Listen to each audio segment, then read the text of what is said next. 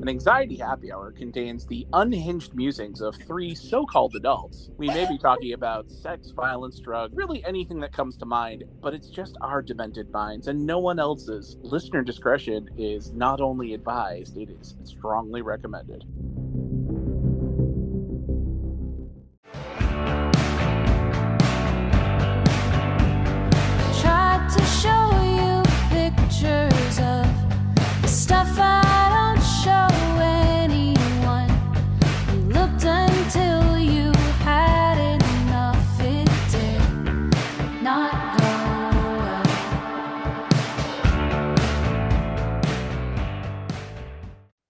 Hi, I'm Brittany. I'm Beamer. And I'm Bunsen. And, And we're anxious. God damn it. Damn it, Brittany. Why do we sound like that? Why are we this way? It's time for another exciting episode of But I Don't Want to, an Anxiety Happy Hour. or as I like to call it, an anxiety happy hour. Or for short, ah!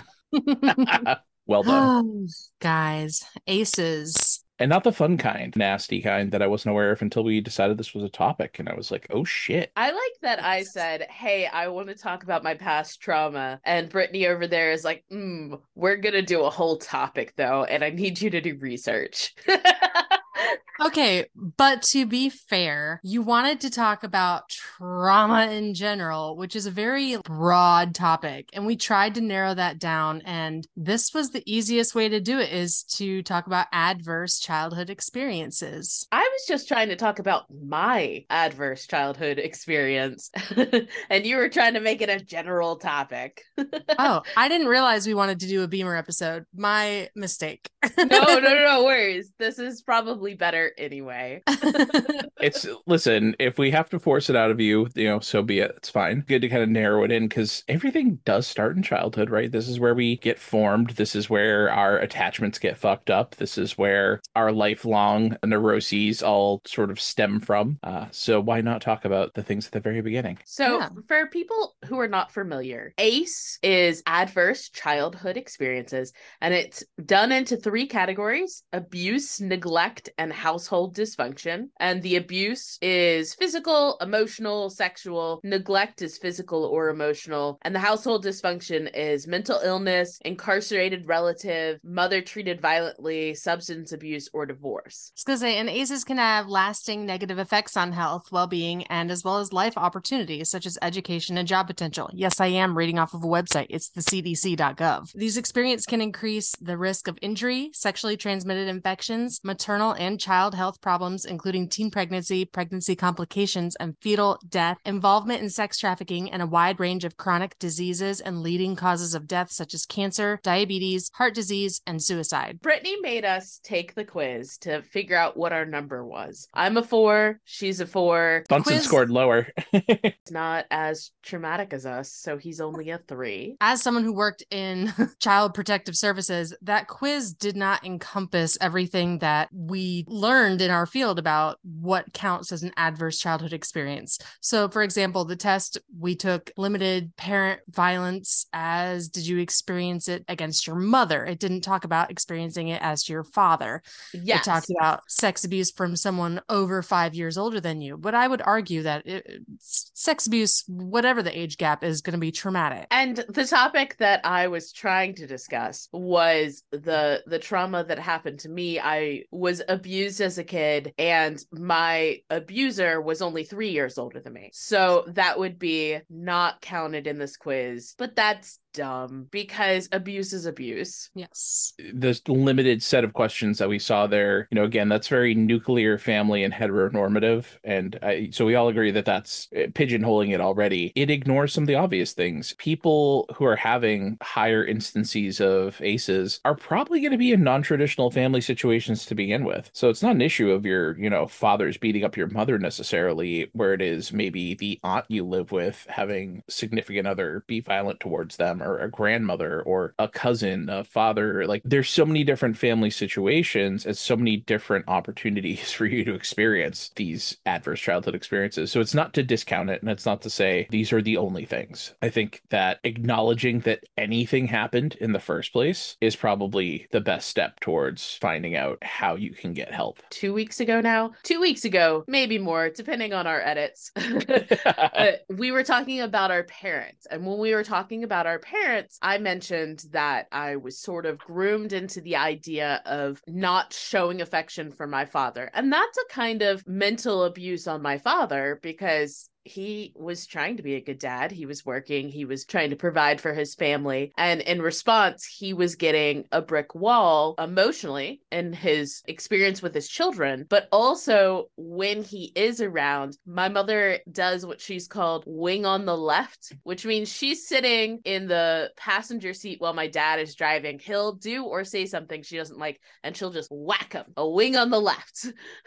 Oh, yeah. okay. I wanted to say to everyone like, don't feel alone if you have what's considered an ACE. According to the CDC, ACEs are common. About 61% of adults surveyed across 25 states reported that they had experienced at least one type of ACE before age 18, and nearly one in six reported they had experienced four or more types of ACEs. That's just a crazy just number, one in six. are reporting it as well, which Mhm. we all know there's plenty of people that won't admit to anything adverse happening to them. So we have a high percentage just of people who said yes and meant yes, but there are plenty of people who say no, but in fact they were fucked too. Yeah. normalizing the violence i think is one of those very difficult things to wrap your head around saying well uh, my parents like hit me or spanked me or something like that but that was all they knew you know those types of justifications or sort of the mental gymnastics of extricating yourself from understanding that yes you know your parents who you may have a good relationship with now that you're an adult were abusive towards you. And yes it wasn't necessarily consistent but that's abuse. Like it's not good. It- that might be a part of it why that number is low. I think that honestly it's probably significantly higher. Just a hunch not scientific just It's hard to admit to yourself or to others when you can't make a relationship work, whether it's Mhm. a friendship, a, a lover, or your family. And I think that there is a lot of downplaying the trauma that you experience because it feels less traumatic to you to have a dysfunctional home than to not have a home at all. Yeah. A Yeah. lot of kids in foster care would much rather be home where it wasn't great than in limbo waiting for a stranger's house. For sure. So I am going to, if you're wondering why this episode is a little deeper than we sometimes go, it's because it's the season finale. Congratulations. You've made it through two seasons of hanging out with us. I'm really proud of all of you for sticking through. And on our last episode of each season, we try and hit a topic that's a little heavy-hearted. Last season we did grief. This season we we started with the idea of trauma, really just Beamer wanting to talk about her own personal trauma and then my lovely co-host trying to figure out what I'm saying because I'm not good at articulating myself. And so trying to come up with a thematic relation to me just being like, no, no, no, I just want to talk about my childhood trauma. the best part of this is now everybody who's been listening along with us you sort of understand our pathologies like what are the things that have led to us becoming who we are today and i think that exposing this a little bit more talking a little bit more about these deeper issues were in childhood is certainly going to put that out there so And it didn't say it as a lasting effect, but I certainly think that childhood ACEs play a large role in anxiety and why we're here. Oh, Mhm. of course. Honestly, you would have to be some kind of magician to have gone through trauma and come out hunky dory.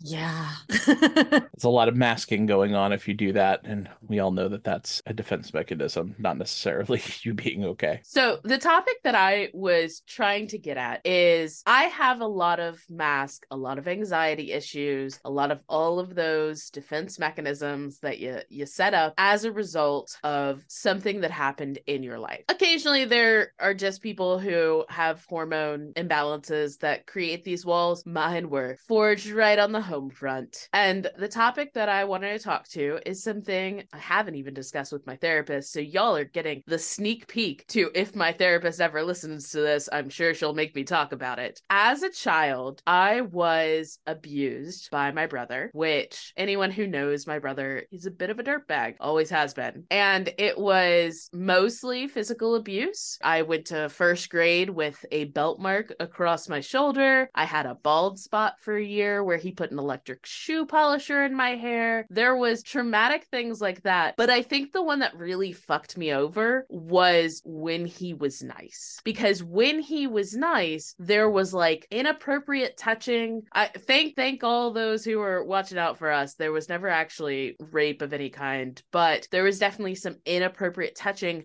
that I allowed to happen because it was one of the few times he was being nice. And so it created in my psyche this imbalance that I don't know how affection is supposed to be. And I don't know what actually makes me comfortable versus uncomfortable because the things of my childhood I know were not right, but it was what I was raised with, which I think is commonly the the problem. I, I know that I've encountered people who were more sexually abused than I was. And, you know, they they grow up to sort of embrace their inner slut, which hey, get it. Like I'm proud of you. But that is not the direction I went. I definitely went in a more conservative way. I almost wish I had gone the more slutty route, but I am allergic to antibiotics, so probably not for for the best cuz not everybody's clean. And so I I really wanted to talk about that on this episode. Things like that, how these aces can fuck you up. I think that, well, first off, it's very brave of you to share it because it's the least comfortable thing to talk about something like that happening. You're not the only person I know who had an older sibling molest them. Even though you're not calling it rape, you were sexually assaulted. Even though you said you chose to let it happen, you can't make that choice. That's not a choice. You're a child. So part of your journey in this is you got to absolve yourself of feeling responsible for that. And your therapist is going to tell you that. So I'm just, you know, parroting here. I see Brittany, the social worker, in deep in her heart over here, just nodding her head, like, yes, yes, it is not your fault.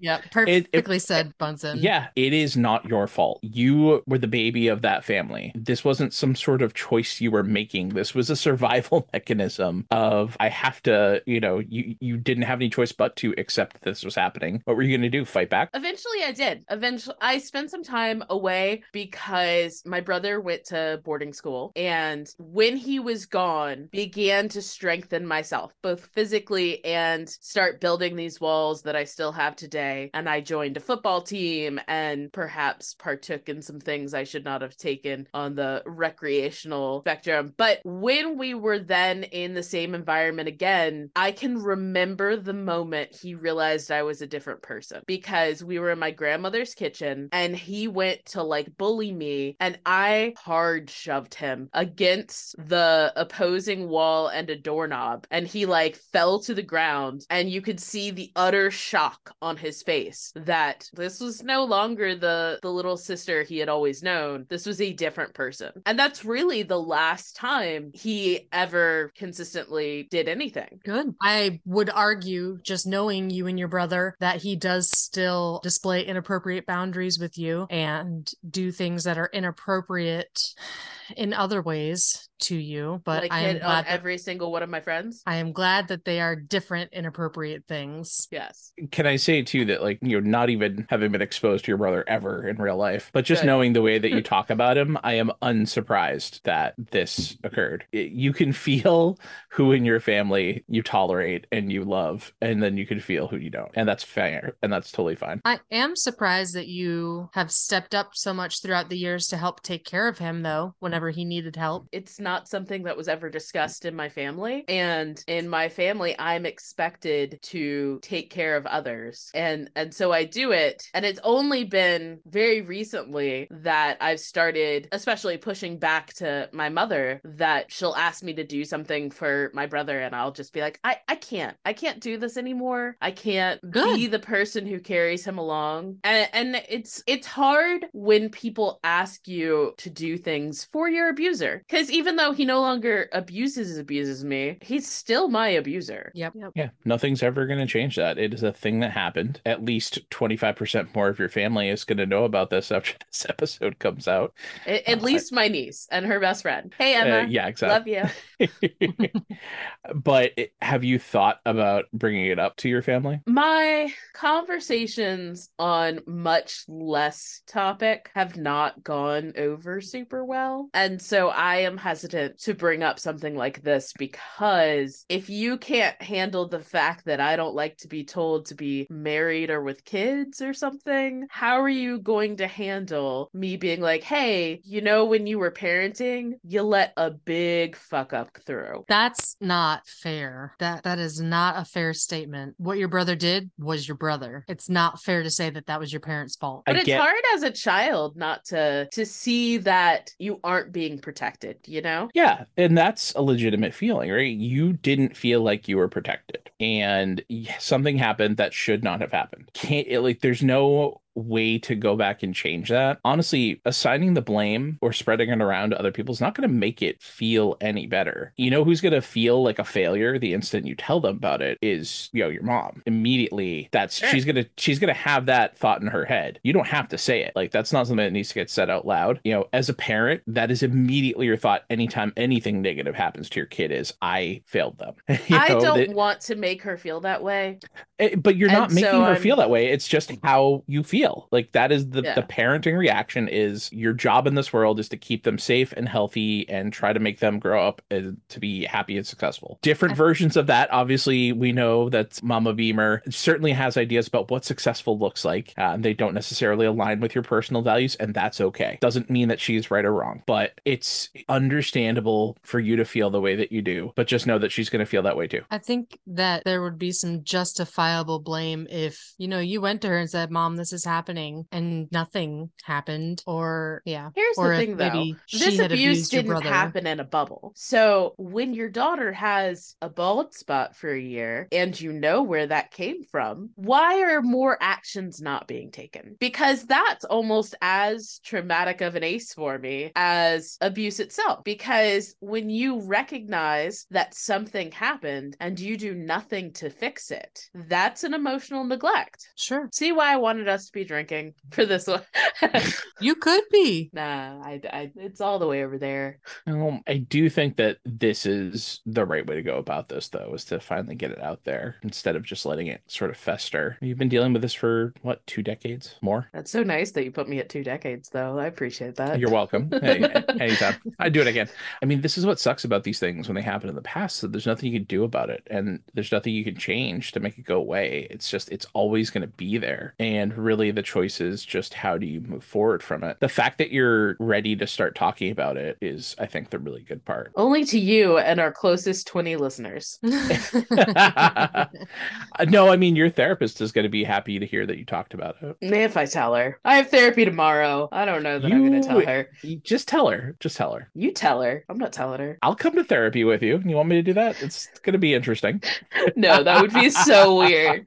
it, it might be good to bring it up to help sort out how you're feeling about each thing because it sounds like your anger at not being protected against the shoe polisher and the physical shit. It sounds Mhm. like that anger is carried over to something that she didn't know, and you're kind of compounding your feelings on separate issues and then your feelings about how you are living versus your parents' preference on how you would live. You're adding that to trying to predict the outcome of how your parents would react if you told them this other issue. It's just, it's very tangled. And I Mhm. think that you have some feelings that better fit in a more organized fashion, if that makes sense. That was a really convoluted explanation, but I hope it makes sense to you. To to simplify it for everyone else, Beamer's a hot mess. No, And she would be less of a mess if she straightened her house and got things in order. No. It's Well- like if you went to a glitter factory that also had an explosion of feathers and dirt and you threw a wet sucker. The fuck? Like the dust didn't go there, the glitter doesn't go there. It's all wrapped up into one, but these are separate things. I don't know that I could have come up with a messier analogy than the one you just came up with. You're welcome. Well, you know what? I, I get it though, because uh, Britt is essentially trying to say, and so you have all these different types of things stuck on this sucker lollipop. You're trying to pick them off bit by bit here, but like maybe let's go for the glitter last. Let's get the feathers off there first. What if we burn that factory to the ground? Um, well, you're the sucker in this instance. I'm the sucker? I thought I was Yeah. the factory. You're the lollipop. no. no. I'm You're- the you're just- lollipop. Why gonna am end I in this factory? Who's the factory? Well, you Maybe- have maybe this- use your family yeah. or something. I There we thought go, the that's a good glitter and shit was my personality or my experiences, and all of that was a mess inside, and I was the factory. But instead, maybe the world is the factory. I'm not sure. The the glitter and the feathers and the dirt, those are experiences. And try as you may, that sucker's never gonna be fully glitter, dirt, feather free. Those experiences that the sucker went through have forever impacted it. And you can wash it off or try to wash it off with therapy, but there's always gonna be a little bit in there. I mean, the glitter's there forever, for sure. That's what the 100%. glitter is. the real like you're taking it away from the analogy and kind of just getting it back into you more didn't of- want to keep going on this analogy? I just um right now it's it's the ADHD is you know the texture I have a textural thing and now I'm just thinking about like a lollipop with like glitter on it and feeling that and it just oh I'm getting the ick on the back of my neck right now it's so terrible I'm gonna Uh, I'm gonna go up to Salem one day, Bring me, saran uh, wrap his car, but when he unsaran wraps his car, he's gonna find a, a lollipop with glitter all over it. and it's gonna be the worst day of his life. I won't eat it though but, I will come and find it up and I'll find you. Don't it. worry. what I was gonna say is, I think that what Britt's getting at is it's helpful sometimes to kind of strategize what you want to talk about in therapy, and kind of plan of attack it. Because yeah, this is gonna end up opening a whole lot of different things to talk about, and some of them won't be very fun. But like you've been putting in a ton of work on talking about like you know relationships and stuff like that with your therapist. So if you think that this is something that is holding you back from, you know, having healthy relationships or uh, and healthy sex and all those things, it's like that is a hundred percent something you want to talk to her about because then you can start to unpack that. Brittany can attest. My agenda for this week is gonna be filled with other things. I forgot. What do you mean? What do you mean? What do I mean? oh, my family the thing you drama. called me about? oh These boy. are the I was placed in a group drama. text about? You oh Jesus Christ. That Oh, that. video, all of that. There was a Oh. video. Oh jeez. Oh, so much, so much. Long drama. story short, Beamer joined OnlyFans. Her account is at Beamer B3 Anxious AHH.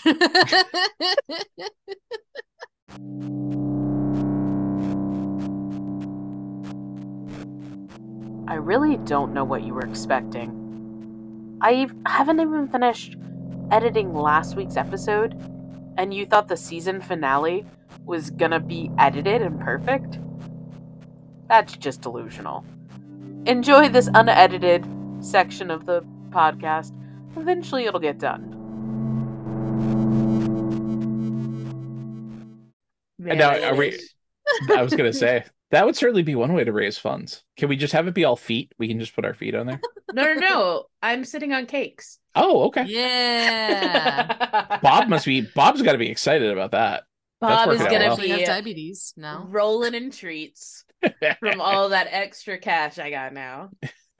I've been so stressed this week that I got some stress eczema on my finger. oh, I hate when that happens. sucks. That's weird that it like localizes. It does for my friend Sam too. Like you just you get bumps on your fingers. Is it the the little like blisters underneath it? The hydrodentist? Yep, I get that. It's the worst. I hate I've it. been so stressed this week that every moment of the day my body's like, but what if you took a nap? so relating your aces back to anxiety um Mm, the the thought didn't make it all the way to a sentence. Sorry. Sometimes that happens. uh, how would you say that this has impacted you on an anxious level? I think fundamentally, wires are crossed in my head. And so I don't trust myself to have the right reactions to people, to situations. And there is that always lingering doubt. And when you feel like you don't do the right thing, anxiety creeps up, man. That self doubt is really a tough one to kind of get past the not trusting your feelings. Yeah, it it still is problematic for me to this day. I, I struggle with it to listen to myself and kind of analyze what am I actually feeling in this moment and, you know, give myself the permission to listen to myself. Yeah, in the moment it's really difficult, but you know, later when you're beating yourself up for having feelings, it's real easy to pick it apart and be like, "Oh, well, of course I have feelings because this, this, and this," and then boom, job done. yeah, ruminating. That is, uh, if you have anxiety, your favorite thing to do is to ruminate for hours on end about all the different ways you should have handled something, but you didn't because you're a fucking failure. What the fuck is wrong with you? Why are Oh you the worst? So, I have always said ruminate. Me Is it too. ruminate or ruminate? I think it's ruminate. You know what? Let's uh we're gonna Wikipedia pronunciation that thing, aren't we? Or I, I was like, I guess he's just adding a little rum, adding some crackenberry to his Yeah. thinking. I mean, I could I- see how it would be called or be pronounced that way. I, I think You he's probably wrong, are though. right. I think you're probably right. I just Never trust a man from Massachusetts to know how to pronounce something. No, you're right. It ruminate. Yeah. It's ruminate. I was gonna let it go, but I'm glad you didn't. I can't. You said you say um something too that gets me. Excedra. Like it's fucking migraine medicine. Excedra. Ex- It's et et cetera. yeah, two different words, etc. Et. There's no X in it. It's like espresso. How An often do I say that? You say etc. a lot. Hmm. That's So not this even a word I realized I used. I was gonna say this isn't a southern thing. It's just a, it's just a Beamer thing. I a lot of people say it. A lot of people say etc. Or I- etc. How do you say it? I went to high school in Connecticut, and when I came back, I said the word tour, T O U R, Mm. and my mother was horrified that I had become a Yankee. And to this day, I can't hear the difference between what I'm saying and what she's saying. Can we consider that an adverse childhood experience, or were you too old at that point? I was under My- 18. I was under My 18. mom gets me on the same word actually. Because when I say it, it rhymes with sewer. And she says that's not the right way to say it. I say tour. Maybe this episode we should link the uh, the accent map test where you listen to the pronunciation of words and say which one's correct, and it will tell you where in the United States you live. I think I've done that right. before. Yeah, it gets me every single time. I'm like, yep, you got this. Worcester. Hey, well, I'm not Worcester, thank goodness. But like, you know, Brittany's there drinking soda, which if Mhm. you're a That's a Coke. well, if you're a Massachusetts native, that would be a tonic. Clearly, that's not tonic, which is A its own tonic drink. is a soda water with quinine. exactly. Unless you're from here, in which case my father would insist that everything is tonic, and I'm like, that's not the case, man. You're just you're out. But then you go you go to the Midwest, right? And that's a pop. Yeah. Pap. In most No. of the South, it's all Coke. Whether you're having Sprite, Dr. Pepper, etc., you're having a Coke. You say that, but I have met very few people that actually s- use that. Very Wow. few. Unless you're drinking Yeah. Mountain Dew, then it's redneck coffee, right? That's straight acid battery. It's mostly orange juice, honestly. Is it? Mm-hmm. I did not know that. I feel healthier drinking it now. Thank It- you for it that. does have an ingredient in there that will soften the enamel on your teeth. Uh, explains explains a lot of my dental bills for the last 20 years. yeah, I, I was not allowed to drink regular Mountain Dew as a child for Fair that enough. reason.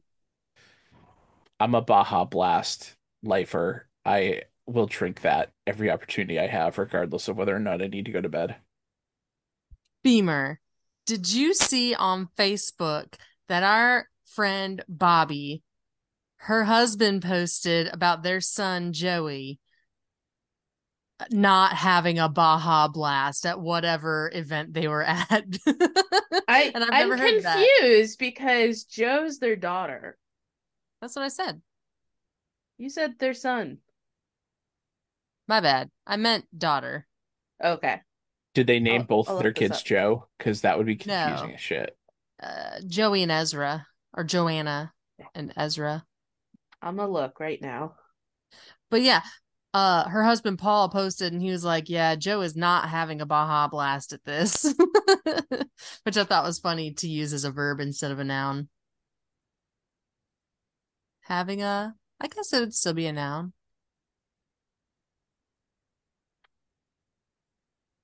Anyway, off topic. Um, Bunsen, would you like to talk about your adverse childhood experiences? Or Beamer, were you through um processing in this moment your childhood experiences?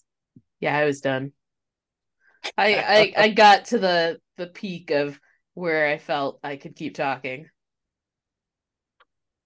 I don't see this Baja Blast thing. You'll have to send it to me later. All right. Fair enough. So it's not important. I said I gave you the message. I got the lowest score out of the three of us. Um, and Did that create a new trauma for you? Having No, less not at- trauma than we? not How at did all. you as a four wing five feel about that? Uh, Good because I you were different? Yeah, exactly. I felt unique and special because I am. So Well, I just 'Cause, assume my like- like no is one else can different be. from all of y'all's trauma. That mine were different numbers. Well, Yeah. everybody's traumas are going to be unique. I mean, even if, you know, it, somebody else is abused, it's not necessarily the same abuse in the same context. It's So- competition. Right. the- the- exactly. But if it I- was, we won. I I have to tell my kids that all the time when like they'll say something and then turn it into some sort of like, you know, blah blah blah. That's better than like one will say they're doing better than their brother. I'm like, this isn't a competition. Like there's no ranking in the family here. I love both of you. Like this is the, not how that works. Um so anyways, uh I I think the biggest thing was growing up in a household with corporal punishment. Obviously that's not a fun thing to deal with. Um and that was the go-to. So, you know, there was escalating voices, there was, you know, getting whacked and that was punishment. And I also had a lot of the children should be seen and not heard. Um, so it- you didn't talk about feelings. Um, and those were really the ones where if you sort of looked at the chart of things that lined up with like these are the adverse childhood experiences, it wasn't like one glaring thing. It was just this pattern of behavior over the course of childhood that led to me, you know, growing up having anxious attachment, needing therapy, and all of those other things.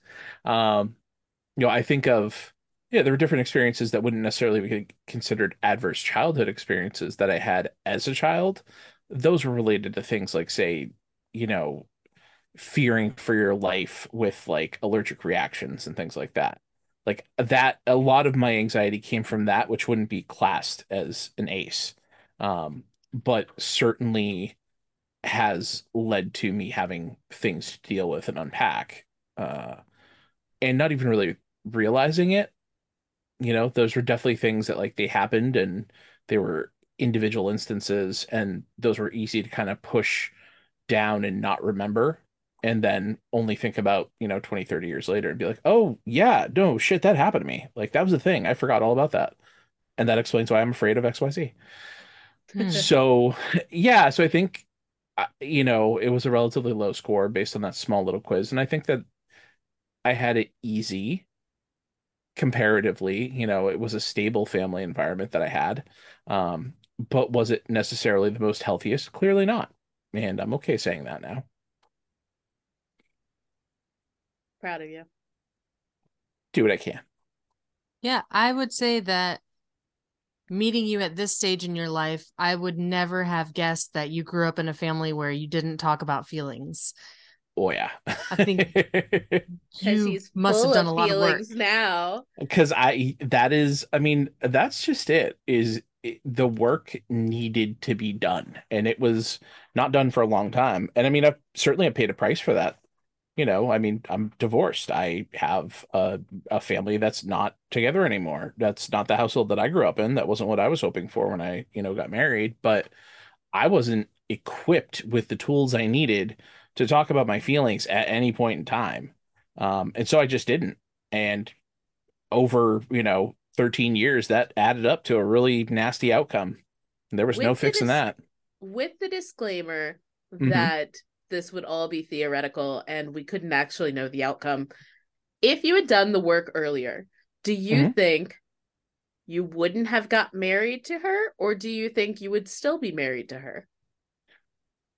Ultimately, so let's look at it theoretically this way. I think that if I had done work, but it had not, it like if the the situation hadn't changed on their end, I don't think, I think we would have gotten divorced sooner, is what would have happened. Interesting. Yes, I think that But honestly, you still would have married her. Well, I I mean, I don't know that I was ready to do work at the age when I got married. I did start doing therapy after that, or like sort of concurrently with that time, but I wasn't open. I didn't start talking about the things that I really needed to at that point. Um, so I think if I had opened up more in therapy earlier, I don't think that it would have like there weren't as many red flags when I first got married. It was only later on that stuff's really started to pop up and become problematic. Okay, Um, fair enough. So it's it's yeah, I mean, it- you know, that was one of the things I had to kind of wrap my head around during the whole process of getting divorced was like, you know, why did I even do this to myself in the first place? Like this feeling sucks. Well, you can't go back and change history. Like those are the choices that you made. Like this is the repercussions of dealing with it. Um, so yeah, I, it, that was ultimately sort of where I landed in my head was like, you know, I wish I had done this sooner so that it could have been, you know, sort of easier to extricate the situation and figure things out. But it would, you know, I don't think it would have been a different outcome for sure. Uh, just because I don't think that, I think personality wise, we were just not ever going to be compatible in certain ways. And those are really important things to be compatible about, at least in a relationship to me. So it is what it is.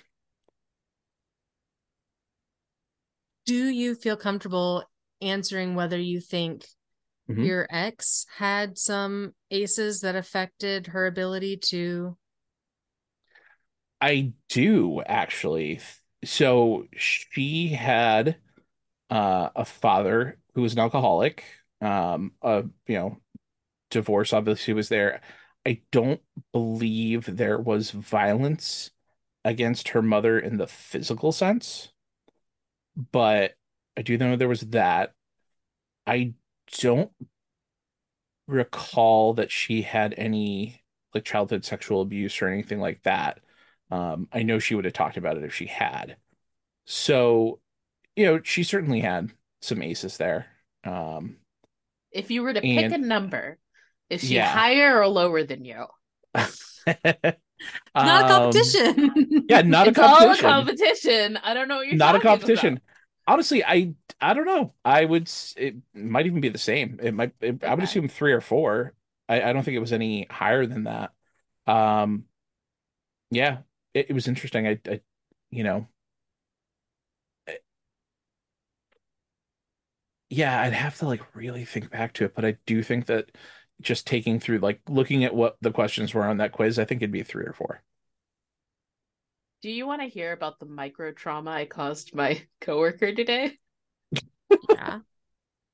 So somebody wants to do an interview tomorrow, and the applicant was good to do it, and the in- interviewer was good to do it, and I'm over here like, "Ah, I have therapy at the time that you want to do this.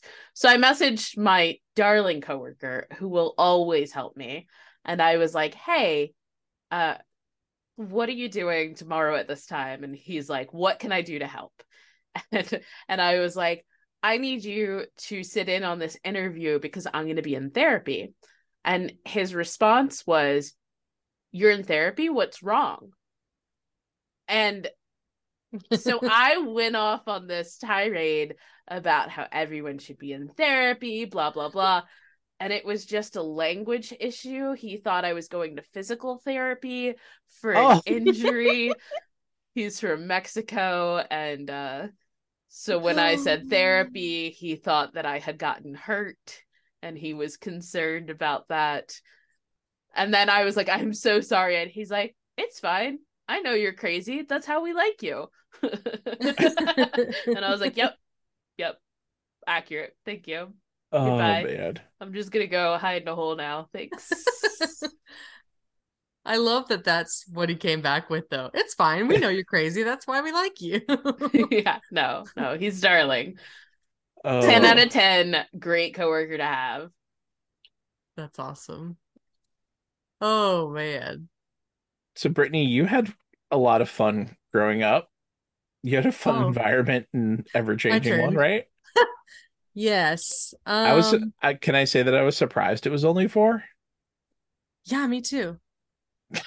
I was also a little Well, surprised that mine was low. like, What's the it out way- of? There are 10, but the way that those questions were worded, like I couldn't count sex abuse, right? Because neither of my perps were more than five years older than me. um, my dad didn't. Well, actually, I guess yes, he did put his hands on my mom because he, in the way, put his hands on me.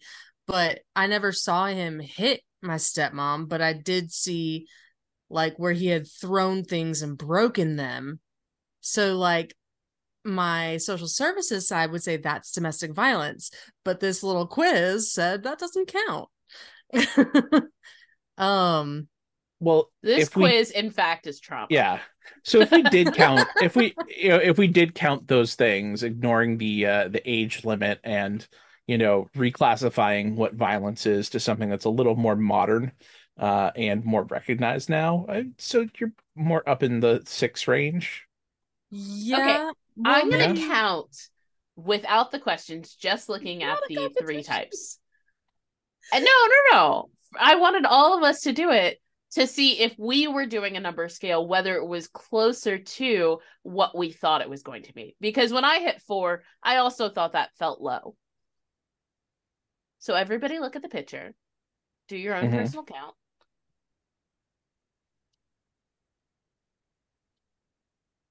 Uh, Philip has so much shit blocked on the computer. I can't look at anything. Philip can't possibly phone. have NPR blocked. he has um any like sponsored or ads blocked. So like, you know, when you Ah. Google something and the first result is sponsored, yeah, but it's the one you want, like I can't click it. Okay, I'm gonna put myself at a seven, but know that the seventh one is the divorce, even though my parents aren't divorced, because there was a lot of separation between my parents as a Mhm. child that I feel like mimic divorce. And certainly, I had a lot of people ask me if my parents were divorced, which always made me want to cry. oh, That's which actually link are you looking at? The one that had the picture or The one that we took the quiz. why why is this fuzzy? G- Oh, TikTok. Because you have a blurred background on? I do. Okay. So if we're just looking at the categories, so in Yeah. abuse, there's physical, emotional, and sexual. In neglect, there's physical and emotional. In household dysfunction, there's mental illness, incarcerated relative, mother treated violently. substance abuse, and divorce. And you said out of those 10, you would count seven of them, Beamer? Yes. Okay. Um, Colin, what about you? Yeah, I mean, you know, it's still even looking at it, it really was only three for me.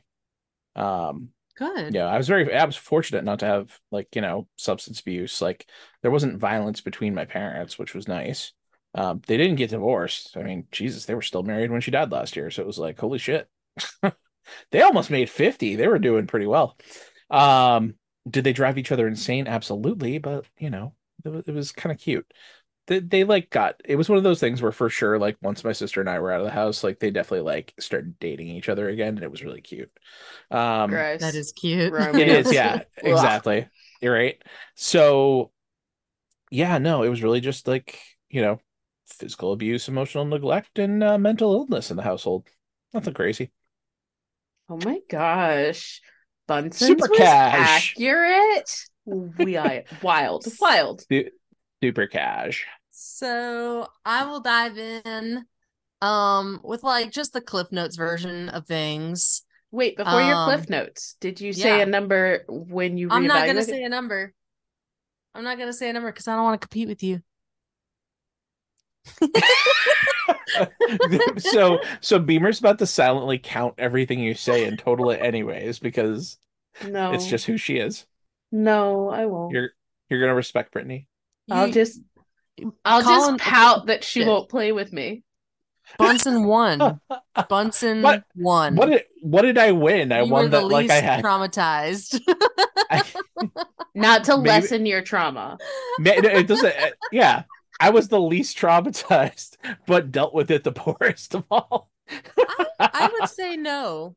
You who you are right now does not reflect the past that you have told me. Well, thank you. I appreciate that. But again, it, I also don't forget that I'm, you know, not quite a decade, but I'm a little bit older than you guys. So it took me longer to get to a place to deal with that.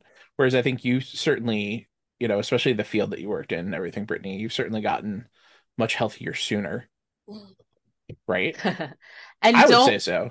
don't worry, Bunsen. You're friends with us now, which means you'll get all new trauma. Exactly. Woo! My my elder millennial ass and you uh you younger millennials were just banding together here on the trauma bus. I would say a lot of my trauma is secondary trauma anyway, even before I started working in that field, because the generations of aces in my family are fucking crazy. Like, I would- Aged like I a would- fine wine, that trauma. I would be like seven years old, and my mom would be telling me about how her mom would have random men coming over and being bad men, or like her dad would leave her and her siblings in the trailer alone with no money or anything, and her sister would go ask the neighbor for a quarter so she could buy a box of macaroni and feed all three of them. Like Shit. Fucking crazy shit that my mom felt the need to tell me before I ever reached middle school. The two movies my mother most relates to is the Yaya Sisterhood movie, which if you haven't seen it, first of all, it's a really good movie. But second of all, you do not want to relate to that trauma. and two, Gone with the Wind. And if that doesn't tell you everything you need to know about her generational trauma, nothing will. I, you know, it was so funny. I didn't watch Gone with the Wind really until I think this past year. Um, It's And- terrible. I was like, what? Awful. Yeah, because when you put it in context now, I'm like, this is fucking canceled. All of it. Um, like everything, like these people are shitty. Right? Never mind Yeah. the whole, you know, slavery thing in antebellum, but like these are shitty people being super shitty to each other. And, you know, basically, yep, straight up sexual assault, like all these great it's like what the actual fuck? And this was like romantic and fantastic Hollywood. It's like, really? This was our standard back then? Fucking greatest generation, my ass. I think it's a little deeper than that, but we're not here to dissect Gone with the Wind. Yeah, no, no, totally fair, totally fair. maybe in season eight we'll just do a couple things that we take certain movies or books and we'll dissect them for the anxiety that they cause generations of people one of my favorite psych projects that I had to do in college was we had to pick a celebrity or a fictional character and we had to dissect their personality. And a really um actually the main example of a histrionic personality disorder is Scarlett O'Hara. like textbook, I believe that. Yep, I see it. which I thought was interesting that your mom said she related to that movie so much. Um Oh. Mama Beamer's getting uh, classified with a, uh personality disorder. We're going for it, I and we're not calling and we're not calling it narcissistic. We're we're going for histrionic. I did not say that. Textbooks have said that, but I did not say that. we're we're making it clear. This is Brittany and I conjecture based Just off of saying. what you're saying. Yeah, just Great. maybe. Beamer would Clear- never say such a thing about her mother. Of course not. And I didn't 'Cause- say it about her either. I just thought it was interesting that she said she related to that movie when that's the first association that comes to my mind is the main, you know, female lead has a textbook case of this personality disorder. Have have either of you seen the Yaya Sisterhood movie? Very long time ago. I was probably 10. I think that on a different night, obviously, we should watch a movie together, the three of us. And I think it should be that movie because as fucked as Gone with the Wind is, Yaya Sisterhood is modern day fucked. That's fantastic. Whoa. I was, you know what? I was confusing it with Sisterhood of the Traveling Pants, but I, I definitely haven't seen that either. no, no. Different, That different good, type though. of fucked. That that That has different got trauma. some Yeah, that's Yeah. different trauma. that that was great though. I loved that book. hmm Wasn't it a series? It was a series. Yep. Yeah, yeah, yeah. Yep. They were they were good. They were They good. All right. So parents got married very young.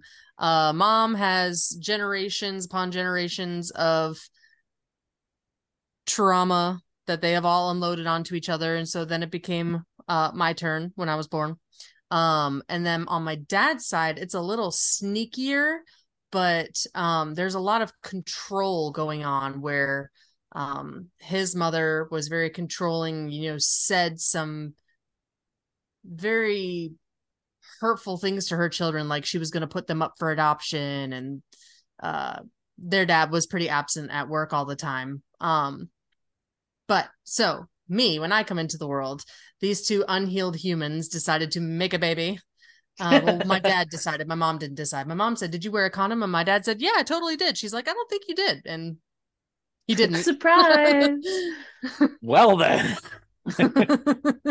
so um we you know he was in the military. We moved from south carolina to wisconsin. Um things got bad real quick for them. Apparently um the military police they lived next door to had intervened multiple times. My dad used to hide the phone whenever he would leave so that my mom could not contact anybody. Um she was not allowed to work. She was not my mom was very secluded. That is you know i would count that as domestic violence. Yeah, um apparently one time he went to go strike her when she was holding me and ended up getting me instead. And that's when the military intervened and separated them. Um from there my mom married again to a very abusive man. And one of my i have maybe three memories of him. Um one time he was watching me while my mom was at work and he made me spaghettios with meatballs. Fine memory.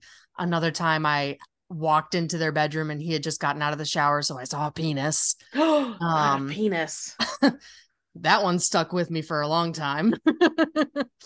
And then um the last memory is my mom waking me up in the middle of the night and taking me to the police station because apparently he had been beating the shit out of her and had sprayed wine all over my baby things and was he was going to kill her um and she took me and we bolted to the police station I didn't understand at the time. Keep in mind, I'm like three, almost four.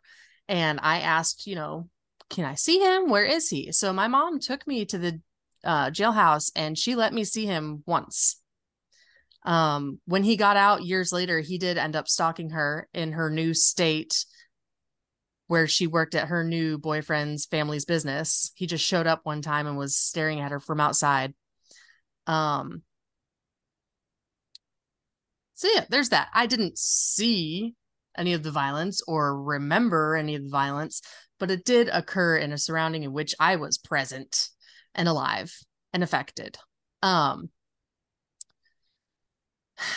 my parents divorced, obviously, and the judge decided to approve this agreement in which they would just switch custody of me every five years. So, zero through five, I was with my mom, five through 10, I was with my dad, 10 through 18, I was with my mom because we'll get to 15.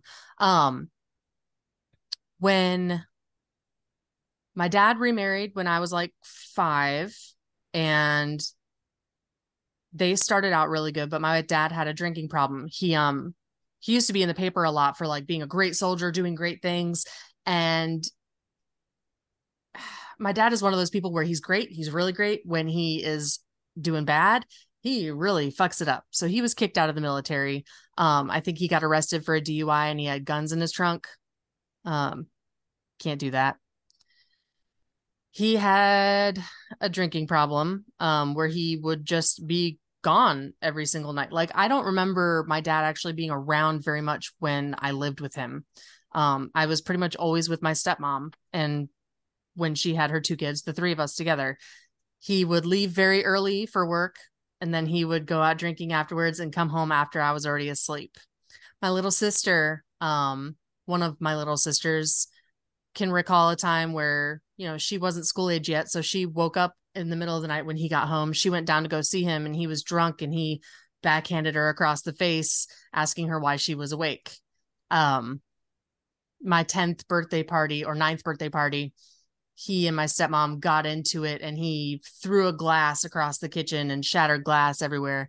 And I remember my elementary age self being like, what the fuck? Kids are going to be here later. You can't just be breaking glass. um they would they would scream and shout at each other a lot and i would take my sisters into my room and just play mary kate and ashley go to paris real real loud um a classic. just so they wouldn't hear it whatever it was called uh it, it wasn't called that i don't think but you know the movie i'm talking about Yeah. um, Part of their dynasty. yeah but yeah so there was a lot of a lot of yelling um but i don't remember him ever hitting her but my sisters will tell me that their mom has said that he did hit her while she was pregnant so there's just it's believable Yeah. um and real, then real quick interjection here. yeah Why is it? Because I have not just seen your parents do this, but parents in general. Why do you tell your children things that happened in their childhood that they would not remember on their own? inappropriate boundaries they're not processing it well so they talk to the only other person who they think has experienced it The amount of times I hear things come out of little ones' mouths that I'm like, why would anyone have told you that? Yeah Yeah, I don't share inappropriate things with the kids. Like I, I'll tell them about when they were little, like before they can remember, because they like to see pictures of themselves when they were little. They want like proof that you actually love them. They're like, they're like, show me, show me, show me that you loved me when I was little. And I'm like, look, here, look at all these pictures. Look at all the selfies I used to take when you were cuddled up sleeping on me because I thought it was cute and because I loved you and I would let you do that. Like, you know, meanwhile, you know, I spent the whole weekend cleaning up their puke everywhere, and it's like, dude, do, you- do you think I don't love you because I do this? Like, But like They the think you have stories to. you shouldn't Right. tell are things like that time I dropped you or that that time you shit all over my hand or or whatever. oh, I tell them are- about that. That's hilarious. I'm like, listen, you know I love you because you shit all over my hand. Let me tell you that story. He's like, I'm so sorry. I'm like, no, no, no. This isn't an apology. It's okay. You're a baby. This is what babies do. I'm just letting you know if you think that you can gross me out now, you're sorely mistaken. oh, so okay. sweet. Sorry, sorry to interrupt your. your No, I saga. know. Please That's- continue. important like thought like why do parents do this this is not helping like i probably would have been better off not knowing um Yeah. i have a The very other- good friend Yeah. go I- ahead I I'm was sorry. going to say that the the other thing you're getting is you're hearing the stories from other people. So it's not even like the parent who was responsible for the behavior is sharing it. This is Mhm. one of those textbook examples of like, hey, don't shit talk the other person to your kids, right? Like, you know, as a divorced parent, it's like my job is not to say shit about their mother to them other than to encourage them to like listen to your mom. She loves you. She takes care of you. Don't be bad, you know? that's so mature I listen, like I don't have to love their mom. I don't. Like that's okay. But she's their mother and I want them to like, you know, grow up to, you know, be okay and I want them to realize that they have two parents who love them even if those parents can't stand each other, which is just fine. And when they're old enough to realize that you really don't love their mom, but never Mm-hmm. tried to convince them not to love their mom, they're going to realize how much you love them. It's going to make that therapy session a heck of a lot shorter. Oh. They're going to be like, I just realized my dad loves me and I have to go. We're to go grab a beer. listen. I'm out of here. I this was I think I've said this before, but really, you know, talk about adverse childhood experiences and knowing that I like the kids are in one, right? My goal with these two is, you know, they are in a school system that focuses on social emotional learning and knowing that they have, you know, teachers who understand that and support systems that are there and in place for it.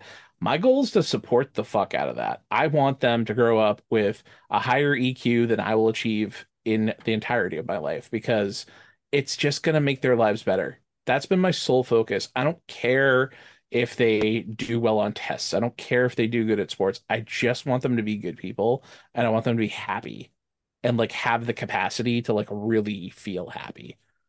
I'm to Like that, all I over this nice sentiment. Ugh. Just absolutely let it rip. I, it, Oh. it just it feels like the right thing because I think this is my reaction to like not talking about feelings as a kid. It's like I know I want you to have the space to do that. Like I know what happened to me when I didn't. So like let's let's talk about our feelings. um i don't know how to like gracefully jump back in Wait, wait. Um, you do had a friend. oh You had a friend. Yes, I have a good friend whose parent told her something that her other parent did to a different child, and now she has a complex about whether or not it happened to her and she just doesn't remember. Like this has really eaten her up. it's not good. So yeah, don't tell your kids if they don't bring it up. Don't if they don't remember, don't re- tell them. No.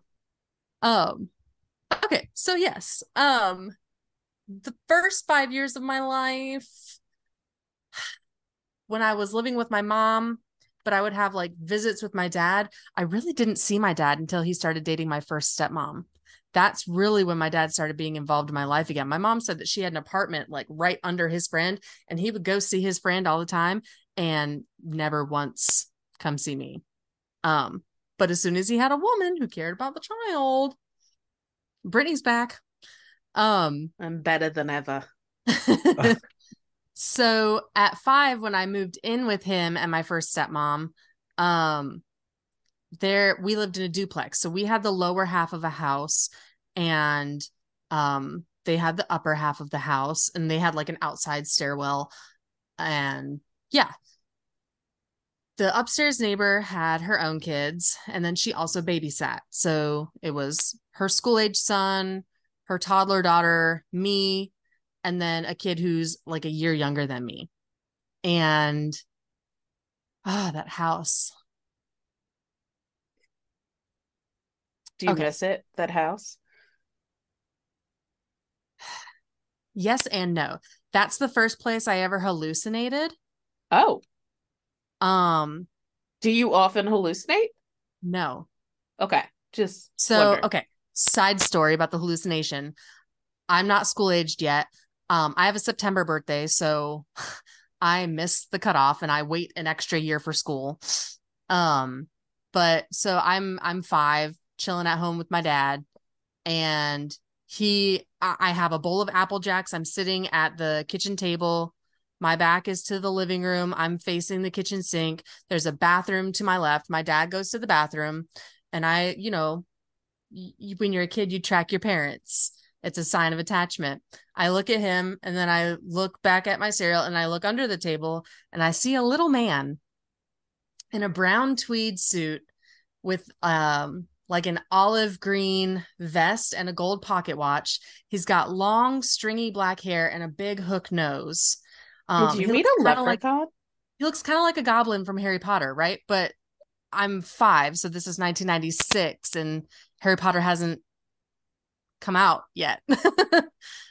um, and I look at him, and he looks at me, and then I look back to where my dad just went to the bathroom, and I look back, and he's gone, and I never saw him again.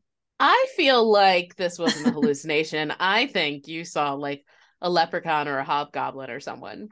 It- where was this at the time? Like, where was the location? Wisconsin. Wisconsin. Okay, so so this we can't blame this on like Appalachia. No. This, wa- this wasn't like you know don't go in the forest and don't say things. Um, And he didn't hurt me. He didn't do anything. we just fair. looked at each other. I think he probably didn't expect you to see him.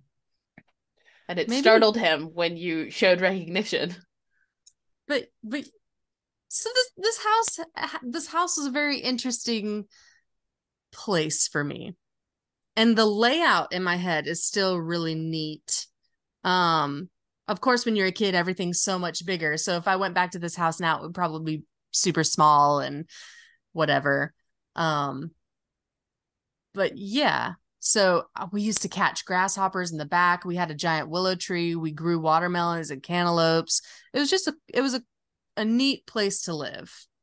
Um right next to the train tracks my town had a butterfest like A What more could you want? Butterfest. oh yeah. It Was that where Paula Deen was born? maybe. Um so the upstairs neighbor would babysit me. Um and this other lady's child who was a year younger than me and then her son would be at school and then her daughter would be there with us. Um that other child ended up being the person the first person to do something sexual to me. And um in hindsight knowing what i know now that child was sexually abused because he told me i want to do to you what i saw my uncle do to my mommy. And he should have never seen that. He should have i mean he shouldn't have been exposed to what he was exposed to. And in turn he took that and he exposed me to it. Um i didn't tell anybody except um one day the late the babysitter's son and i were on the porch just talking. We were kids. And i told him i was like oh yeah so and so did this to me. And he got really quiet. And he was like okay. And then he went and told my dad um which i'm grateful for because I didn't know how to tell my dad at five that something naughty had happened to me.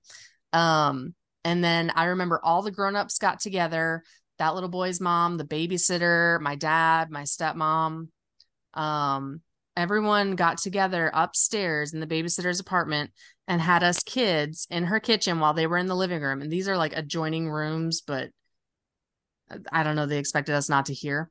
And they decided to take the easy route and say that the kids were just playing doctor and they didn't mean anything by it, which in hindsight, that is 100% the adults taking the easy road out and not wanting to address that there was a serious issue. So my dad told me, You were just playing doctor, right? And me, being a five year old, not wanting to disappoint my parents, said, Yeah, that's what we were doing. And my dad said, never do that again. And me, being a Virgo, said, well, what if what if we want to play doctor but a different way like if with a stethoscope or what a I- use the five year old equivalent and he was like no, no, no. you're She never, was over you're never playing doctor old. again Stethoscope. what if we bring out the microscope and look at the different analysis? yeah so i i don't know maybe that was childhood me trying to tell him that wasn't really the issue but who knows? Anyway my dad completely blocked that out of his memory because later when another sibling of mine ended up having an issue with a, a footballer grabbing her crotch my dad completely flipped out. And i was like oh yeah well you when do you remember when i also had an incident and you didn't do anything? And he was like no i don't remember that at all. Okay Funny how that worked Dad. out, huh? Cool, cool, cool, cool. Good Test story, the child. Yeah. Um, let's see what else in that house. Um, that was the first time my dad killed an animal in front of me. Uh, he caught a bat in a paper, a plastic bag, and he suffocated it to death. Um, apparently, my dad also killed my mom's pet hamster when they lived together because it had quote unquote gotten into rat poison. My dad just likes to kill animals. Um, Jesus. the other one that he killed was when we lived on the dairy farm, which that place was cool as shit too. Um, he had burnt a pizza, he put it outside for the dog, and a raccoon came up, and it was daytime, but the raccoon, we're in the middle of the fucking country. The raccoon smelled pizza and came to try to get the pizza, and my dad shot it. Um, it's it's he's one of those people that can justify anything and while he has a logical argument you know that it's not the real reason you wanted you wanted to kill um Do you think So- that's why you need to mother so many animals? To balance the scales? no no, no i think i just She's like, no, I didn't think that until like, maybe "No, I just- now. I just like things that love me back. God damn it. I- yeah i'm a nurturer and uh if people aren't gonna let me nurture them animals will Truth. Um, let's see. Okay, so I'm trying not to take up like a million hours telling you all this stuff. No, I want a million hours. if anyone else went through this, I want you to know you're not alone. And like hmm a lot of this, I don't even think about day to day. Like it's it's wild going back through memory lane, thinking like, oh yeah, that happened, and that happened, and that happened. and that used to really bother me. I used to have a giant chip on my shoulder about how like, oh, I'm damaged. Oh, blah blah blah. Feel bad for me. Pity me. But like, who cares? um, uh, shit does happen, and what matters now is who I am. Hmm So, uh, but yeah, so the things that I have been through, uh, oh, uh, you remember when Star Wars Episode One came out with like fucking Jar Jar Binks? Or No, Yes. because I'm not a nerd. so Whoa. I was in elementary school at the time. Excuse you. we lived in a different tiny town in Wisconsin. Um and that that was one where my dad was not home very often. He was coming home late. I would hear him and my stepmom screaming, arguing, and it was just it was not good. But he did take me to see Star Wars episode one. And um on the way back, we went to like a late movie on a weeknight. On the way back, I guess he was swerving or something. I don't know if he was drinking. I really don't. But a cop did pull us over and give us a ride home. Um, so I have ridden in a cop car in the back. Same. Uh, it wasn't your fault. Yeah, but like I don't know, I was seven or eight in the back of a cop car with my dad. That's pretty intense. so that happened. And then um we moved across the country in the middle of second grade from Wisconsin to North Carolina. Um I went from being a very well-liked child to a very like hated child. I did not have a lot of classmates that liked me at all in North Carolina. Clearly, um, they had bad taste. Right? no, but like that was a that was a really hard move because I, I mean it happens again later in my life, but I leave everything behind and I go from being well liked to not liked and I still don't really have family around me. um North Carolina happens. Uh, I develop a really big obsession with Harry Potter because when I moved from Wisconsin, my teachers gave me the first Harry Potter book to read on my way down to North Carolina. It's a two day drive. Um, and Harry Potter became my best friend. That was my life. I was going to marry Ron Weasley. And then later, when the movies came out, I was going to marry Rupert Grint. Um, that didn't work out. what? Not yet. Not yet. He's married. I'm engaged. Maybe later in Still life. hope. um, but yeah, anyway. Let's see. Uh things are pretty normal-ish. Still a lot of yelling. I move in with my mom the summer before fourth grade. Um, the summer before I turned 10. She has been with her boyfriend since I was five. So she's been with him a long time. They live together. They have lived in multiple houses together. She works at his family's jewelry store. Um, I love him. He's great. I move in that summer and they break up. Oh, no. And I think it's my fault oh, because he's not used to having a child in the home. We, in the middle of the night, again, pack up as much as we could into my mom's two door coupe and drive to South Carolina and live in my uncle's spare bedroom for a couple of months. I start school down here in August. Um, my birthday happens down here September 4th. He has been begging her, begging her, begging her, sending her four page letters in the mail, sending me gifts, begging her to come home. We come home.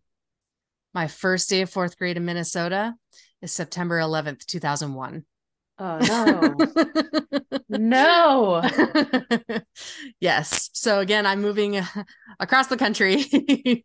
um and I'm the new kid and my first day of school is a traumatizing day for everyone. I get called a terrorist. Luckily, I do make friends.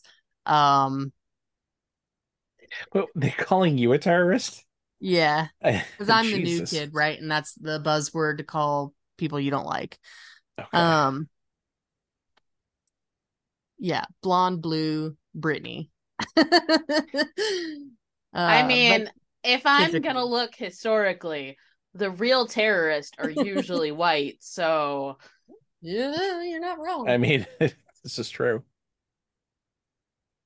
um they you know they get back together they reconcile things are great all of fourth grade all of fifth grade summer before sixth grade comes and they decide that they are done um so my mom and i move into a shitty apartment in a very good school district.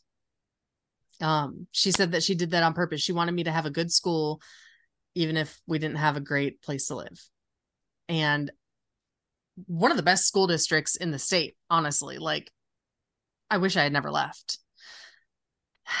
Let's see. Oh before that i forgot to cover i was alone all of the time so although i never met the criteria for neglect on that ACEs test of not having anything to eat i from first grade on was waking myself up, getting myself ready, making myself breakfast, and from first through third grade, walking myself to school.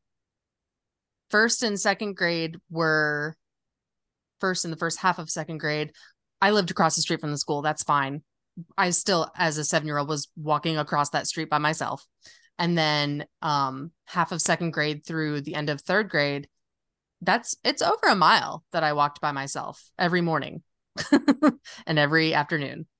Um, I would come home and not so much when I lived with my dad because my stepmom would usually be home or she would have a babysitter for my little sisters, but I would be alone a lot.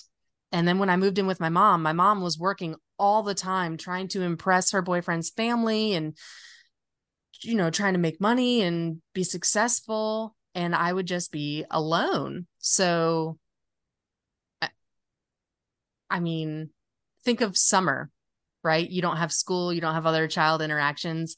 Um, they had a room upstairs above the shop where I would just sit by myself all day and I would read, I would play Barbies. I couldn't talk to my mom because she was working. Um, they couldn't have a kid running through the store. I was alone all the time. If Um, I can one day time travel, I'll come play with you. Thanks. I don't know where I'm gonna travel to because it sounds like you're all over the map, but I'll try and find you and I'll try and play with you. Okay. So, okay, sixth grade comes. We're living in a shitty apartment in a very good school district on a hmm, fine side of a good town. And I'm coming home alone every day. I get my first Nokia cell phone because um, my mom needs to be able to know that I'm alive. And she told me, I don't remember this. This is another instance where she could have not told me and I would have been fine. But she told me that one day I called her after school, after I got off the bus, and I told her that a man had followed me into our and he was banging on the door, right? Yeah, and he was. I, I just banging on the edited that episode that we talked about it. Yes. So she could have not told me about that. I don't remember it. but apparently that happened. Um which I would say is an adverse childhood experience. And you went into Um, the church that one time. Yep, that was in North Carolina. I did go into a church because I thought someone was following me. And maybe they were, maybe they weren't, but I was, you know, 8 walking over a mile home from school by myself. Um yeah. Okay. So that happens. I'm the new kid in a very wealthy school district and I'm poor as shit and I have a woman's body and all I have are my mom's hand-me-downs. so things are not starting out great in the school district for me. Um I was kind of ostracized in my opinion for that. I didn't make a lot of friends. And then we moved in 7th grade and I made all the friends in the world. Same school district, different middle school. I fit in very well. I did well in school. I had friends. Um, but then my friends started cutting themselves, and I didn't understand that. Um, but then I found out in eighth grade that um not only had my stepmom's parents died, and she had gone back to Wisconsin to attend funerals and take care of her other dying parent until they died. Um, my dad decided to leave her and create a new family, which was traumatizing. Um, so the divorce of my stepmom was my primary parent when I lived with my dad. So it was it was again another divorce. Um, and then since my friends were cutting themselves and I was an angsty teenager during the height of the emo years, I decided I would try to cut myself to see if it worked because holy fuck, my dad just started another family and doesn't even talk to me. um it did not help. I regret that. I used like a steak knife Ooh, Oh. serrated on edge. the like Mm. top of my Oh, no, forearm. no, yeah, no. that shit was not smart. Ouch. I mean, not- listen, like if you're trying to accomplish pain, you certainly accomplished that. Like that is harming. Oh. Yeah. I I really didn't get very deep in my skin. It was very superficial. A light scrape. but it was it was enough for me to be like, this is not for me. Thank God. Um ninth grade comes and it's fine. Uh my friends are playing a lot of emotionally manipulative games. Um that's high school, that's girls, that's normal. my mom sinks into depression pretty badly. Um, she stays in bed all day. She's very irritable. She cries a lot. Um, we lose the house in the 2008 housing crash. And we pack up our shit again and we move to South Carolina. Um, where I go to a very shitty school. And since they were on A day, B days, they did not have any regular classes to place me into. So I get placed in all remedial classes. Um, and just completely halt all academic progress I had been making for two years. Um, until I graduated, I pretty much did not learn math anymore. um, because I was just repeating everything I had already learned. That was pretty bad. Um, But then she moved to USC and met Beamer, and it was the greatest experience of her life. yeah, that was She she decided we were soulmates. um okay so we moved to south carolina. I'm not making very many friends. I am not growing academically. I am crying every day for a month. I miss all of my friends. Um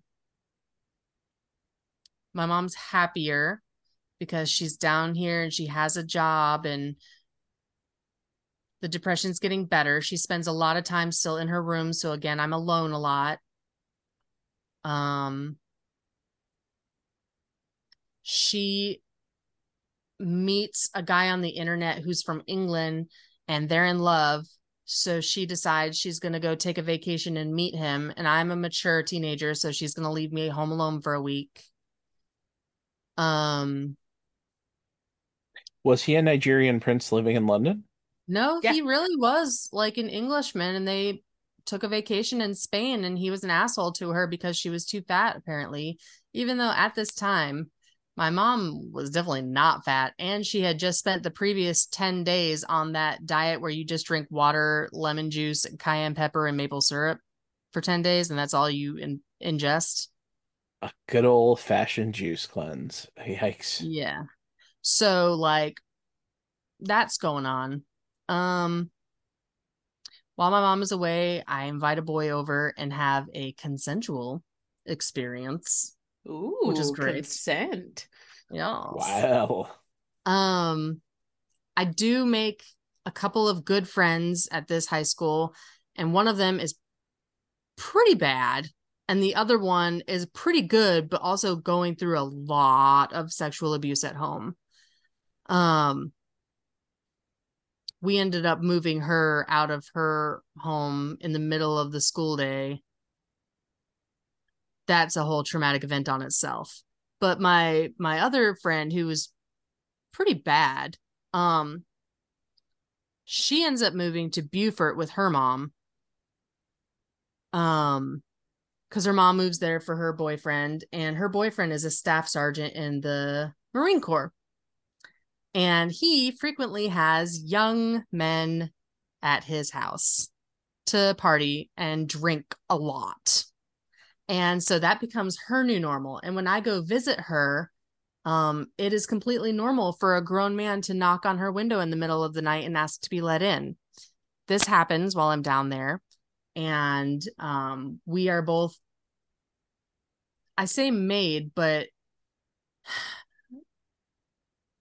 you know, the shitty part of your brain argues that like if you were in court about it, the other attorney would be like, you could have not drank. And I didn't really. We there was wine in a teacup we were all passing around because he was trying to get us drunk.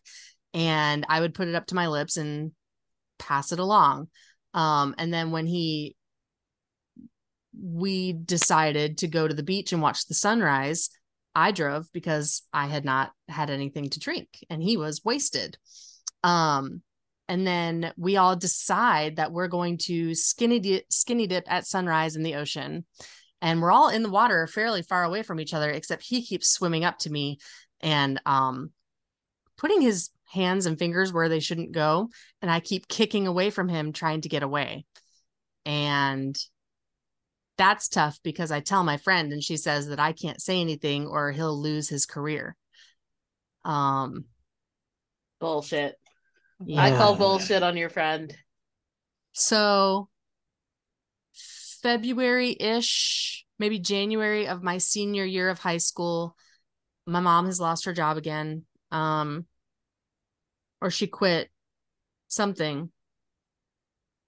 And she moves she decides that she's moving back to Minnesota to live with a friend who has a house that said that she can stay with him. Um I'm in cosmetology school. I have a boyfriend. I'm going to USC the next year. I say I'm not going. I only have a few months left of high school and then I can come up to Minnesota, but I'm not I'm not leaving. um so she says find somewhere to live. And as an 18-year-old still in high school, that's difficult. Um cuz you can't rent anywhere. I was working. I've been working since I was 15, but I didn't really have anything saved up. Um I had asked my teacher I had asked my friends, their parents all said no. And I didn't know what I was going to do. My mom said that she would pay for me to stay in an extended stay hotel or motel. I didn't want to do that. Um, she got rid of all of our pets because she couldn't take them with her when she moved. So, um, all of our pets except for her dog. I lost my cats. Um, I also woke up in the middle of the night to finding her beat one of our cats one time because it had sprayed on the wall. That was terrifying. Wake up in the middle of the night and hear your mom screaming and beating the shit out of your pet. That was awful. Um because she was stressed. She had lost her job. She wanted to get her deposit back on the place, and she wasn't going to get that if the cat had sprayed on the walls. I understand why she was mad, but that was probably like one of the worst things. So yeah, anyway, she leaves. I'm panicking because I don't know where I'm going to go. My uncle finally takes me in, which is great because he lives in the same town. It's the next school district over, but I can I have my mom's car. I can drive. Um or no, uh I was using my grandma's car or something. And so I am able to finish high school and graduate and go to college. And that I think is all of my ACEs. I'm proud of you. Thank you. Thanks. I I I met this uncle that she she stayed with, and there's a little baby that was sort of named after her. Not really, but like sort of. And he's the cutest. That's awesome. Yeah. He like is so impressive now. He's what, 13, um, 14. And he has bought a boat and is fixing it up in order to sell. Like Proud he's so smart. What kind of That's boat it. is it? A is it a um motorboat or a sailboat? Motorboat. Okay. I was wondering whether he'd fix up my boat. I was gonna say Maybe. this seems like a such a Carolina thing to be buying a boat. I don't know about that. I knew many people in Um, Minnesota with boats. I know almost nobody down here with a boat. I mean, there in Minnesota, you need one. There's ten thousand lakes. there's actually so many. 20,000. Yeah, well, and not to mention, I didn't. Uh, Side topic: I didn't realize that like uh, so many rivers went through like Minneapolis, St. Paul. It's like that's that's huge waterways up there. It's crazy. Do you mean the Mississippi River? Yeah, I didn't know it went all the way up to Minnesota. That's what I didn't pay attention. It, it starts in Minnesota. That's where water skiing was invented. I didn't Duh. know Minnesota's actually. You know, it just you you look They at it, you're should like, have a- named it the Minnesota River. It's a big weird looking place. You're like, oh, you know, you get Wisconsin there, and then Minnesota's right next to it, and then you got like all the square looking states like the Dakotas and everything. You're like, what is up with Minnesota? It's all scraggly and all weird looking, and then you come to find out that's why. And it's like, oh, that place is actually pretty fucking cool. It's the best state. It's cold as shit though. What is up with that? Gotta have Arctic something shelf. wrong. Yeah. well, so getting back to to ACEs, like you had so many opportunities for shit to be fucked up, and again to you know have this dueling family situation and complete lack of stability. It's like it, it's super impressive to like see where you're at knowing your childhood was fucked up because I never would have thought your childhood was fucked up. She's Just great based on getting to know you. It's like it, it amazes me that people can come out of those situations and granted you might be an exception but it's it's if you know But what you're our exception. Exactly. We're very fortunate to have you, but it's it's crazy to see what people go through and you know the stories that we can all tell. So yeah. Well, I think there were a few key factors that really influenced my path. You know, I was Mhm. never made to feel like I wasn't loved Yeah. ever. I was always made to feel like I was loved. So that was very influential and very important. Um I was my successes were always celebrated. Excuse me.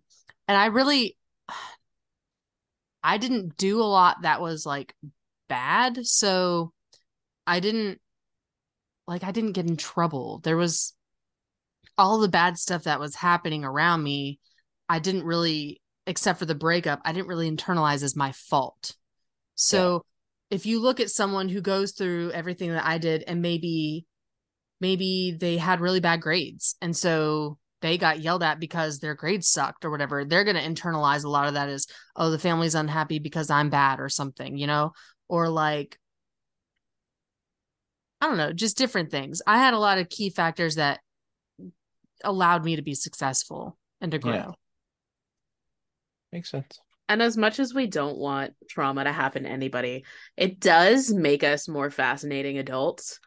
Because, for example, for example, she was left alone a lot, which means that she was left to her own devices. She sort of entertained herself. Part of what attracted to me uh, as a friendship was watching this little pixie just like flit around and she's just like finding things that entertain her and and flying that flag of look at this and look at that. And i just sat back there like how is this beautiful creature in existence? I don't understand. I i can't Aw. see what her motivations are for doing things. She's just over here complete to me what seems like completely carefree and just doing what inspires her and i find that from the perspective of i never do anything without feeling like it has crowd approval just in awe of her Oh, but it was a trick because I'm head to toe anxiety on the inside. It's amazing how we could just bundle it all up and hide it and then uh just wait until we get to a, a public forum to let it all out.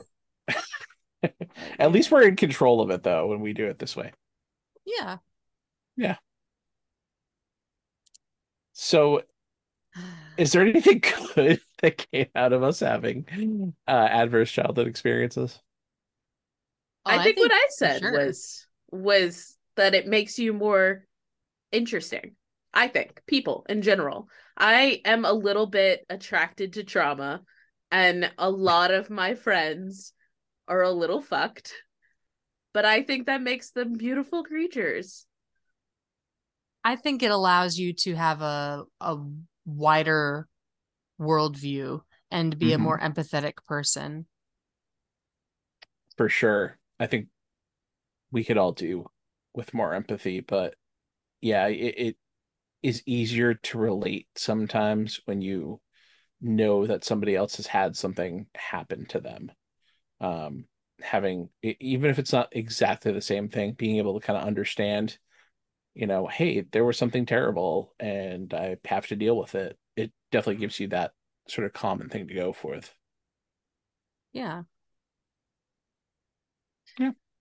and as far as anxiety, I would definitely say that my ACEs contributed to anxiety. I'm hoping that they don't lead to future diabetes or um heart issues or anything else that I listed earlier that I cannot recall at this moment.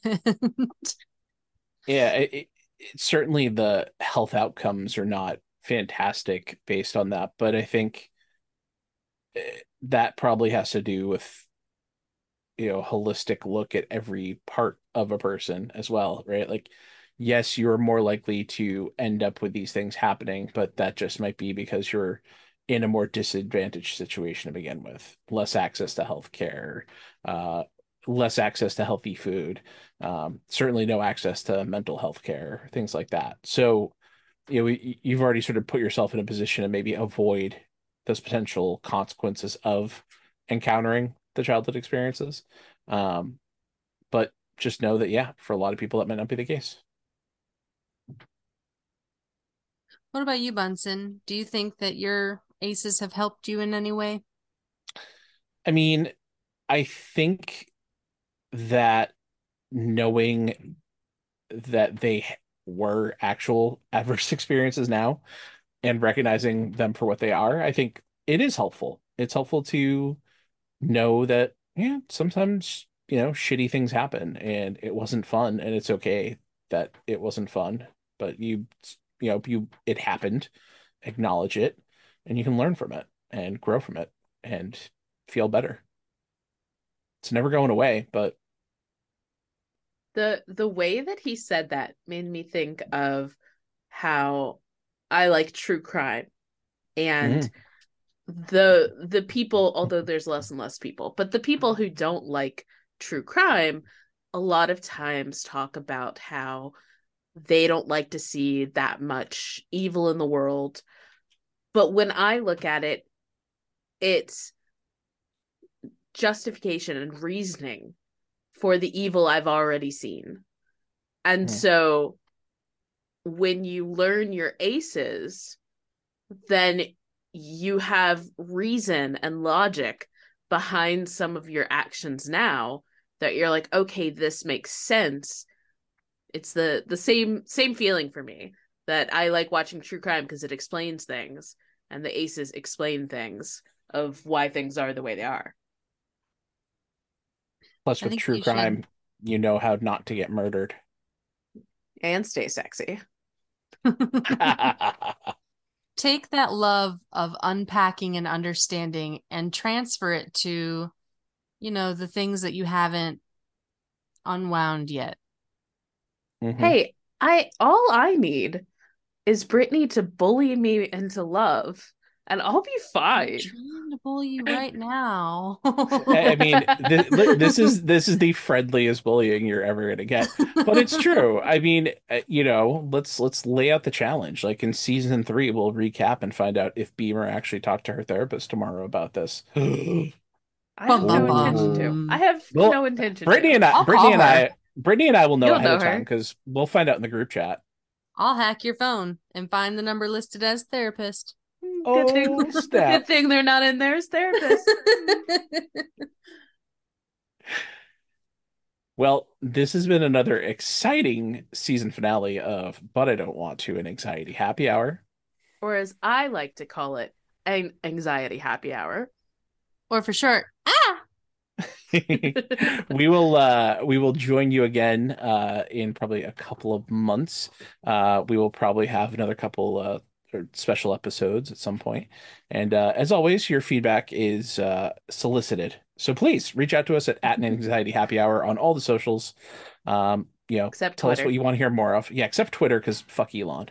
So Oh, shout out to our one follower on Insta who did communicate with me like what made her anxious and what she would like us to talk about. I completely Oh. redid season three's lineup. So what? That's several of awesome. Tell me about it. Tell me on the about it. Well, I we don't can't know. let's yeah, Can I let's not say her up? name, but what did she say? Um, listen, y'all. The internet is not my friend. While right. Brittany pulls that up there, Yes. I want you to know, dear listeners, that our intention is to come back in the summer. We're we're gonna take a few months to try and catch up because especially at the end of this season, Beamer's um getting things done on time has not been great. And so we would like to get a little bit ahead. That way Beamer doesn't freak out every Monday night. Haha, you said head. I was gonna say, getting a little bit of head is one thing. Getting a little bit ahead is a different thing. Um, Listen, actually, eh, let's hope for both of those for Beamer. But anyways, let's let, you know. um, so our follower Justina Audra said that social media related anxiety, work Ooh. job related anxiety, and anxiety from being bored are topics that she would like to hear about. And I think I have incorporated all of those into season three. side Boredom would be fantastic. Yes.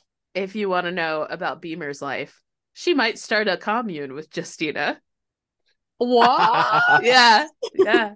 I know That's Justina in real life, and uh, we're talking about potentially that happening.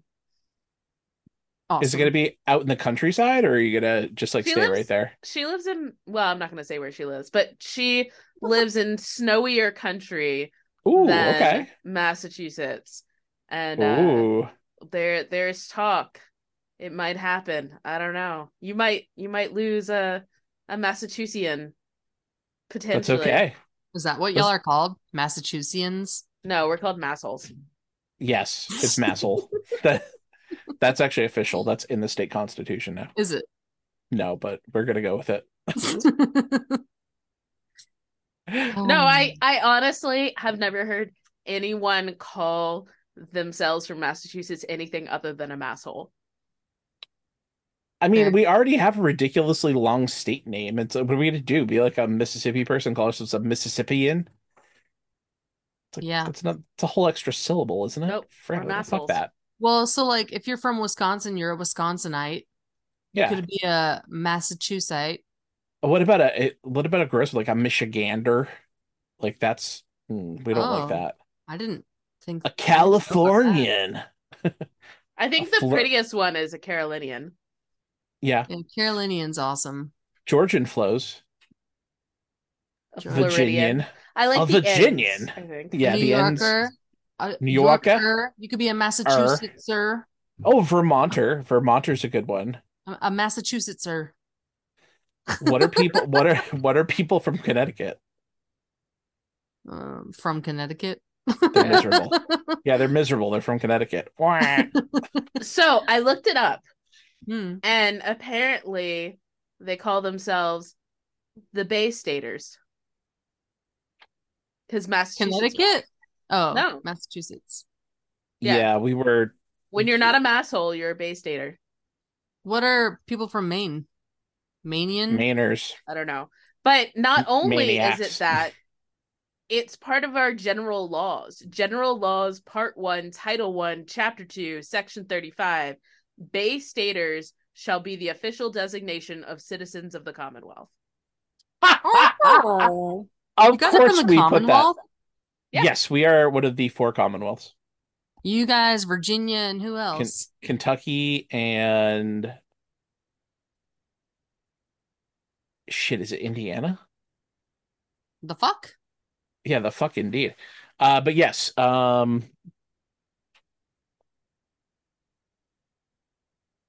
I'm Googling it. Just so you know, Connecticut's dumb and they're Connecticuters.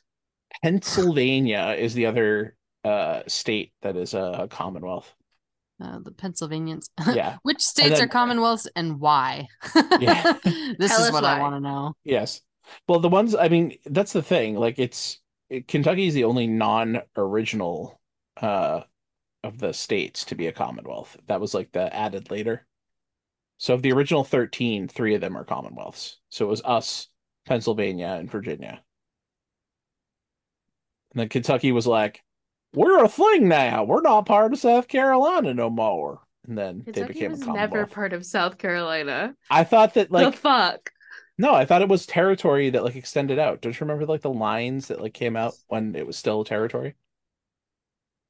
The fuck? It was This- never I'm- part of South Carolina. Listen, I am relying on my textbooks like from the territorial claims like when I was like in third grade or something. are I you talking pre-colony? Yeah, like the, this is before like it was never part of the state, but at some point there were the territorial claims past like the Appalachians. Like all the states had claims for the territory west of there. We'll It didn't- up. Yeah, it was it was this is like post revolution pre expansion. Uh, I'm not really understanding that well from what I'm looking at on the internet. Oh, about It why was Virginia. Virginia had Virginia. Kentucky. Okay, okay, because it was on the other side of what would then be West Virginia. I'm just it thinking of where Kentucky is, and I was like, why would South Carolina own it? Like, I don't. They're not close. is te- uh, Tennessee's next to North Carolina, and Yes. then nothing's next to South Carolina because Georgia's there. Yes. That's it. I like how you say nothing's there because Georgia's there. you guys are kind of uh so why don't you understand what's going on in the Commonwealths? Because what I was seeing on the internet was that they used Commonwealth in their language to represent that they wanted to do whatever was good for The Commonwealth. yeah are almost like we're communists. Yes. I don't was know pre- man It there- there wasn't- make sense. Do Yeah, you wasn't- understand what Commonwealth means? no Okay, I think that's the root of the problem there. We we the people, in order to form I a more perfect union, I thought it establish yeah. that you were like an honorary um member of the kingdom Oh, oh, we're not part of the Commonwealth of uh nations. No, no, no. We we we extricated ourselves from that. My yeah, I- I. I remember that 1776 and all that jazz, right? Yeah. my understanding is that most states the majority rule is the opinion of the few select mainly old white people and commonwealths do a lot more of everyone's opinion matters. Am i kind of getting that right? That it it's less run by the few elite and more base run. I mean, all sounds very good. idyllic. Yeah, all good theory is definitely not the practice, but it's okay. I'm gonna Well, my friends. My friends. Um, we just want to be different. Yeah, What it's. I do you want to poop? Is that what you're saying? no, but I've been sitting on this hard floor and I do have plenty of cushion, but not enough. All right. Well, let's. uh so I say- Commonwealth is a term for a political community founded for the common good. Okay. Yeah. Which is what I said. But you didn't understand what you said. Eh, Just What does because it matter? you It's when you make hear it magically than when you read it? understand it. listen, listen. It's all just marketing. We'll just Yeah. leave it at that. All just marketing. Yeah. All it right, it homies. I All love right. you bitches. Love you guys. Peace, deuces. Um. so yes. real quick, Yep. Bunsen, your job Yeah. is to make us a calendar. I have it open. I do. Okay. Make us a Now- calendar. Yep. Okay. My goal is to get these last two episodes edited and done out. Brittany, do you want to make yourself a goal I already made all the images. For season sh- three? Oh, no. Um, I made a lot of them for season three. Okay. Um, please no Mondays or Wednesdays because I donate plasma on those days. All right. No sweat. I mean, I think all it is is recalibrating the calendar to reflect the Sundays, Tuesdays that isn't his kid Sunday, Tuesdays. Yeah. Yep. Yeah, but that was kind of difficult too because then sometimes we would be recording, we'll record twice in one week and then not record for a week. Yes. Which is real. I get it. A pain in the ass. Yeah. We can. We'll figure it out. We'll make it work. I think that we should endeavor to do more double recordings. That we like make a block of time and do two in a row. In order for that to work, we have to implement more structure like we did at the beginning of season one, where we somewhat had a script and a layout. Gross. I think you're right. We can't shoot from the hip because we go on too many tangents. It's just what I we do. love shooting from the hip and going on tangents. Here's the thing: we can do that, but it will just lead to us having to do more numbers of recordings. Gross. Okay. But- well, Yeah, we'll figure work it out. on work on the calendar. Yep. Let us know. We'll right. we'll have a season three sesh that we're not recording. We're just discussing. Um. Sounds like a plan. Love you, bitches. Love you Good guys. night. Get Night. sleep. Bye. Night. Oh wait, wait, wait! One more thing. Yes. I fell down a genealogy rabbit hole last night, and not only do I have butt off in my family names, I also have DeCock. Ooh. That's Um, right. Did I, Brittany's got to cock. did I tell you I did 23andMe? Oh shit. And What were your I am results? just as white as I always thought I was. I Aw. definitely thought you were black, part black. I was getting like one percent. No.